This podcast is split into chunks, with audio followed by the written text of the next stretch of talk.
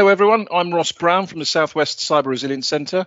I would like to welcome you all to the latest in our uh, series of podcasts from the S W C R C. Don't worry if you haven't caught all of the podcasts, as you can access them via our website w w w dot s w c r c dot co dot u k or through Buzzsprout. If you and your business haven't joined the S W C R C uh, as yet, and don't Don't forget, our core membership is absolutely free. Uh, we can provide you with National Cyber Security Centre products, uh, which will, um, with our guidance, keep your business safer online. Um, this podcast is uh, entitled uh, The Supply Chain. Um, and uh, this afternoon, Xander Tilley uh, has joined us. Uh, Xander is the Security Operations Analyst and Penetration Tester with Bitt Group uh, here in the Southwest.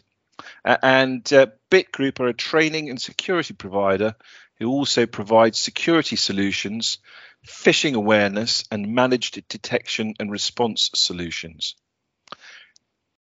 If you have any questions, uh, please email email us at inquiries at s w c r c dot co dot u k, and we'll endeavour to uh, get an answer back to you. Uh, and also, obviously, you can contact us through our website. So, Xander, um, really grateful for the time you've taken to uh, tell us all about uh, supply chain and the issues that, that we need to mitigate. Uh, I, I guess probably the first thing is is to um, just open up the floor to you and, and uh, uh, let you tell all our listeners exactly what they should be doing in terms of their supply chain security. Cool, no worries. Uh, so, yeah, thanks for having me on. Um, so, yeah, so supply chain attacks, um, I think where to start really. Um, and I'm probably going to be going a bit back and forth uh, with a, a specific case study which happened last year, and it's a very good way of, of sort of explaining exactly what these types of attacks are. Uh, so what a supply chain attack is would be, say you're the you're the target organization. We have a, a very small business, um, and that is the target from a malicious actor's point of view. If they don't have a way into your organization at all via, you know, um, social engineering, any sort of other attack that could potentially be, you know, denial of service attacks on the sites, um, you know, just account takeovers completely, what they can do is they can discover a, any sort of third-party solutions that you'd be you'd be using, and in uh, with the case study that I'd be referring to with Kaseya. Uh, you can go to these much bigger third-party companies and compromise these types of um, products that they'd be uh, delivering to these uh, small organizations, or any organization for that matter, um, and they will be pushing attacks via this or company to then push down to the its desired target. And this was the case with Kaseya, and with the um, hacking group, the REvil uh, hacking group. They what they did was they um, compromised the Kaseya V S A uh, program, uh, and V S A is simply just the name of the uh, the product itself. It's just a, a software, virtual software update um, sort of thing. And what this does is it sort of it's a uh, just keeps an eye on the the actual device itself as the agent which gets installed, and it sort of just keeps everything up to date, makes sure everything's fine, um, and it just allows for um, those at Kaseya to manage these products a lot better, and it sort of creates the um, yeah essentially just a managed sort of perspective there. And with this agent that was installed, Um, The, what the REvil group did was they compromised this, and this update pushed up all the way down. This fake update from this uh, from this group, they pushed this down, and then it basically compromised over. No, not over. It was forty companies exactly uh, across across the globe. Um, And what this malicious code did within this fake update was actually pushed um, ransomware across to all of these organizations and completely encrypted their entire networks completely. So going back to what I mentioned originally with supply chain, their original target was potentially some other third party, um, much smaller organization. And the only way for them to get to that was via Kaseya. And they had completely locked down everything within the company. Uh, with supply chain attacks, it doesn't necessarily need to be uh, any form of um, ransomware or anything like that. Uh, it can be some other uh, remote code execution, uh, which is essentially just uh, having a, a backdoor into the network and um, sort of just exfiltrating data that way. Um, it could just be a, a random botnet, which is, again, pretty much a um, controlling the machine remotely and getting and sending across multiple different commands for it basically to do the job for you. Um, and then this can lead into like um, cryptocurrency uh, crimes and, and things like that. Um, with the specific Kaseya um, supply chain attack, however, and this has become one of the biggest attacks just in ever in in the sense of cybercrime, uh, it has the the group ended up asking for well over seventy million dollars in cryptocurrency um, because of this. Um, and then some other things happened, and then it, it's basically a very long-winded sort of story.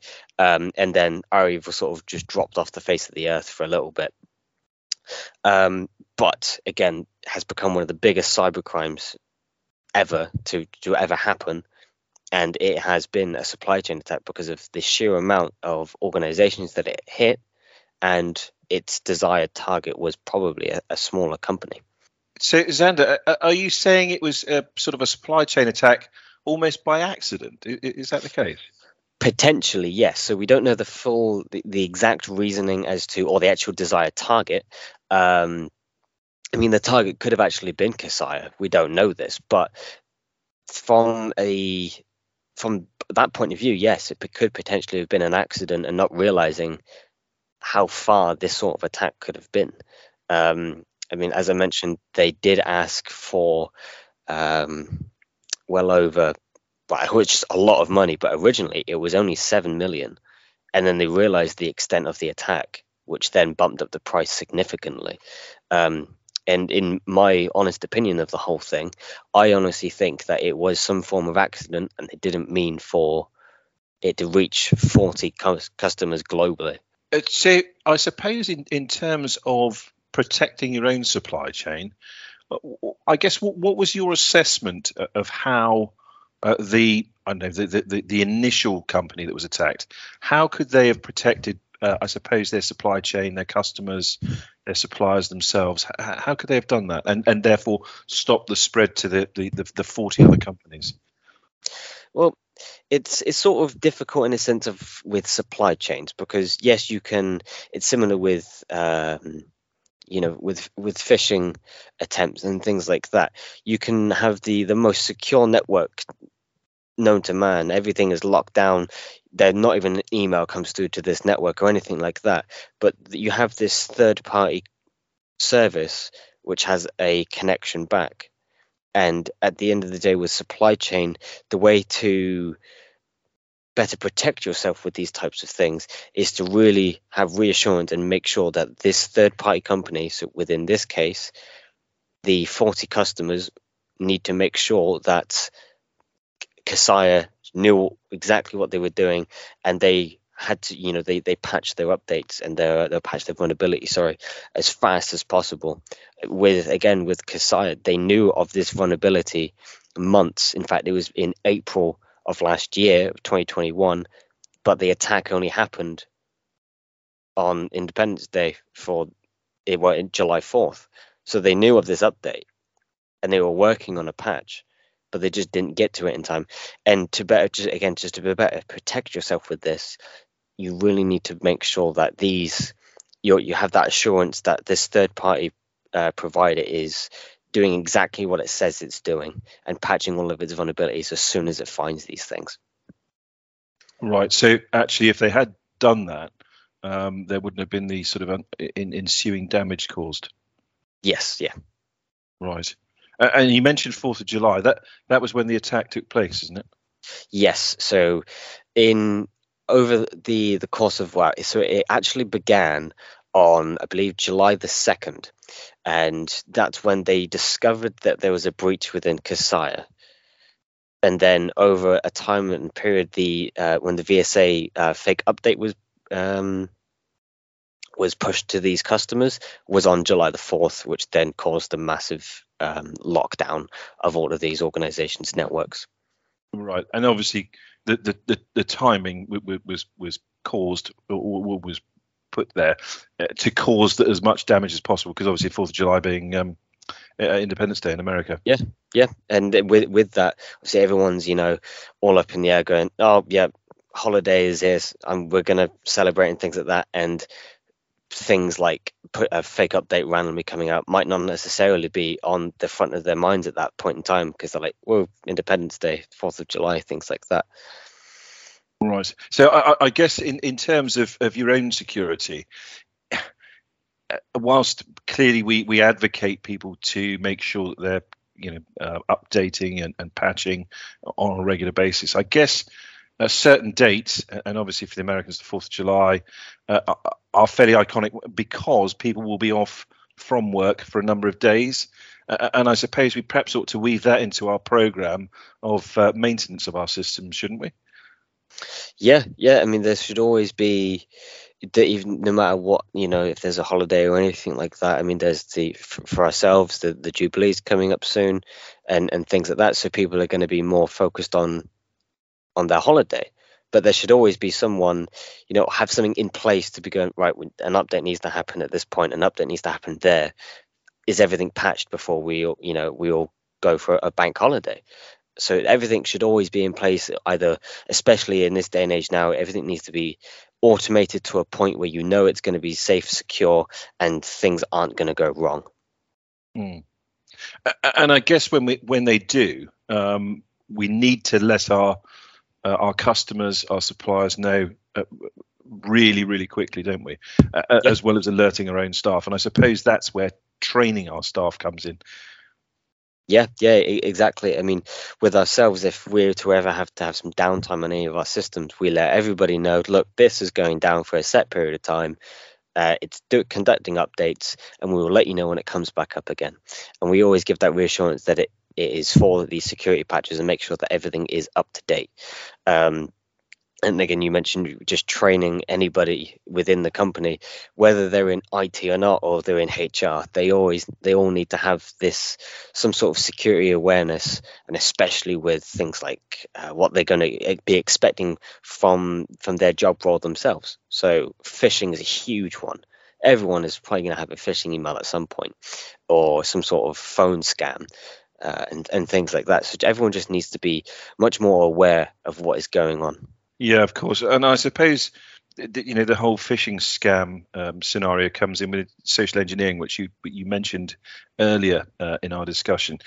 C- could you just kind of um, broaden that out for us, just to, to explain to the listeners the sorts of, of key indicators they should be looking at when, when they are being subject to a phishing attack?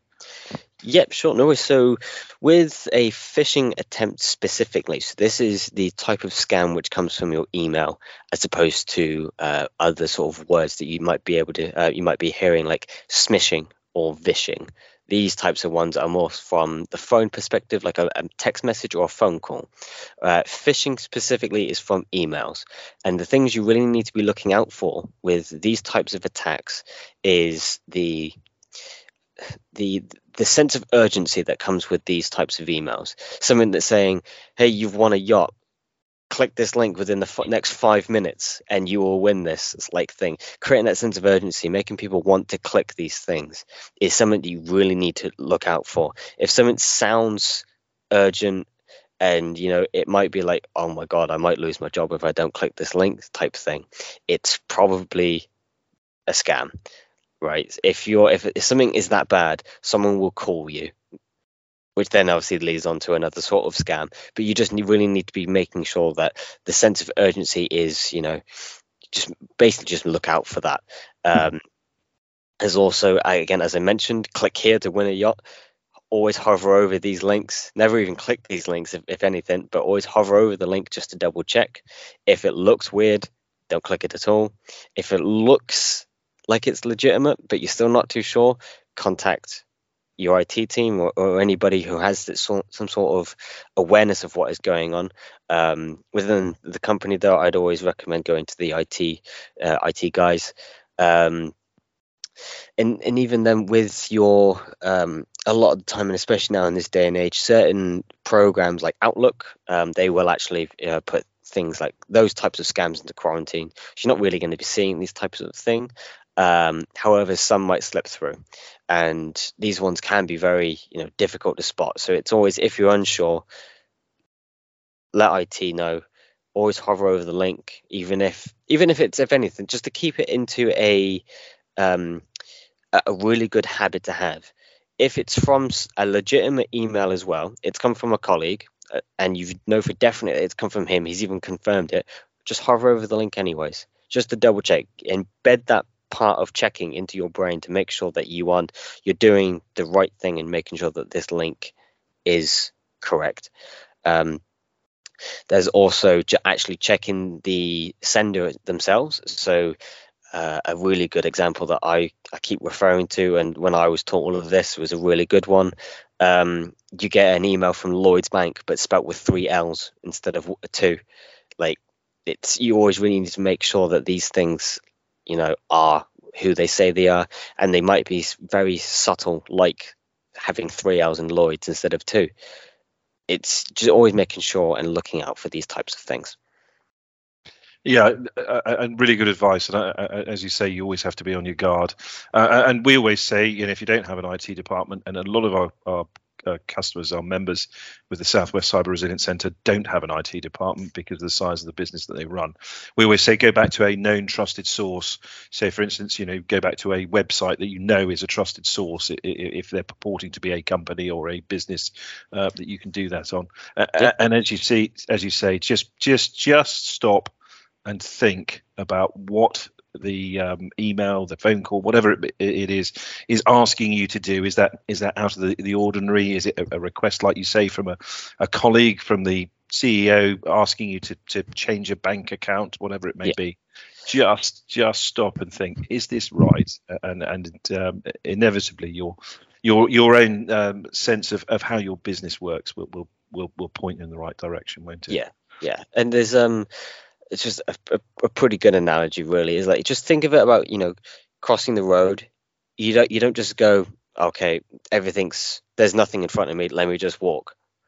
You always need to go, hang on, no, let me stop. Let me actually look around and make sure that this is fine for me to continue. Really good advice, Xander. Thank you. Uh, we're, we're almost uh, coming to an end uh, of this particular podcast, uh, and we, we've dealt with a, a number of issues, actually, um, which has been really, really helpful.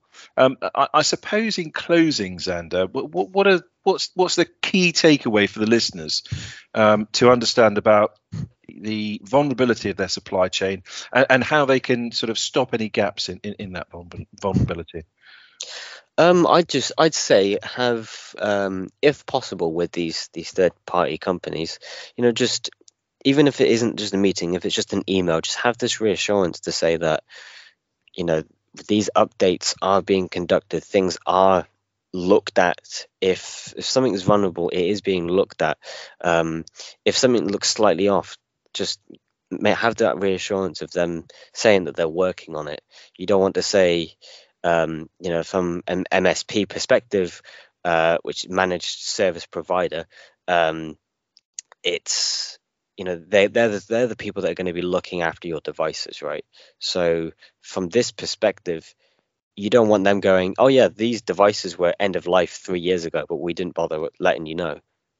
That's not that reassurance. You really need that. So having that constant communication with your uh, with that service provider, just to let just have that, again, that reassurance to say, look, this thing's end of life, we're going to update upgrade this for you, like thing. Just I'll constantly have that reassurance from them. And, and obviously, if if people have got any questions, um, you know, if they come through us, uh, through our website, and I can I can uh, pass them out to you, and then and you can perhaps answer them directly. So that'd yeah, be, sure. that. That'd be really helpful. Now, Xander, um, I, I appreciate it's been a bit of a, a fairly whistle-stop tour through. Is there anything that we haven't covered this afternoon? Um, I, yep, I think that's that's pretty much it. If we kept going any longer, I'd probably be talking to you for about two hours. So, okay. Well, and, and as you know, we, we we try and limit these conversations to fifteen minutes. So, Xander, I'm so grateful for you taking the time out this afternoon to uh, to join us. And to all the listeners, thank you for joining us. We hope you catch up with our next podcast, which is coming soon. Don't forget, if you haven't already joined us uh, as a free core member, uh, just go to our website, which is w w w dot s w c r c dot co dot u k. Uh, as I mentioned at the start of the podcast, you get free National Cyber Security Centre products, uh, which will, if you implement them, uh, make your, your business safer online. So stay f- safe online, and we'll speak to you very soon.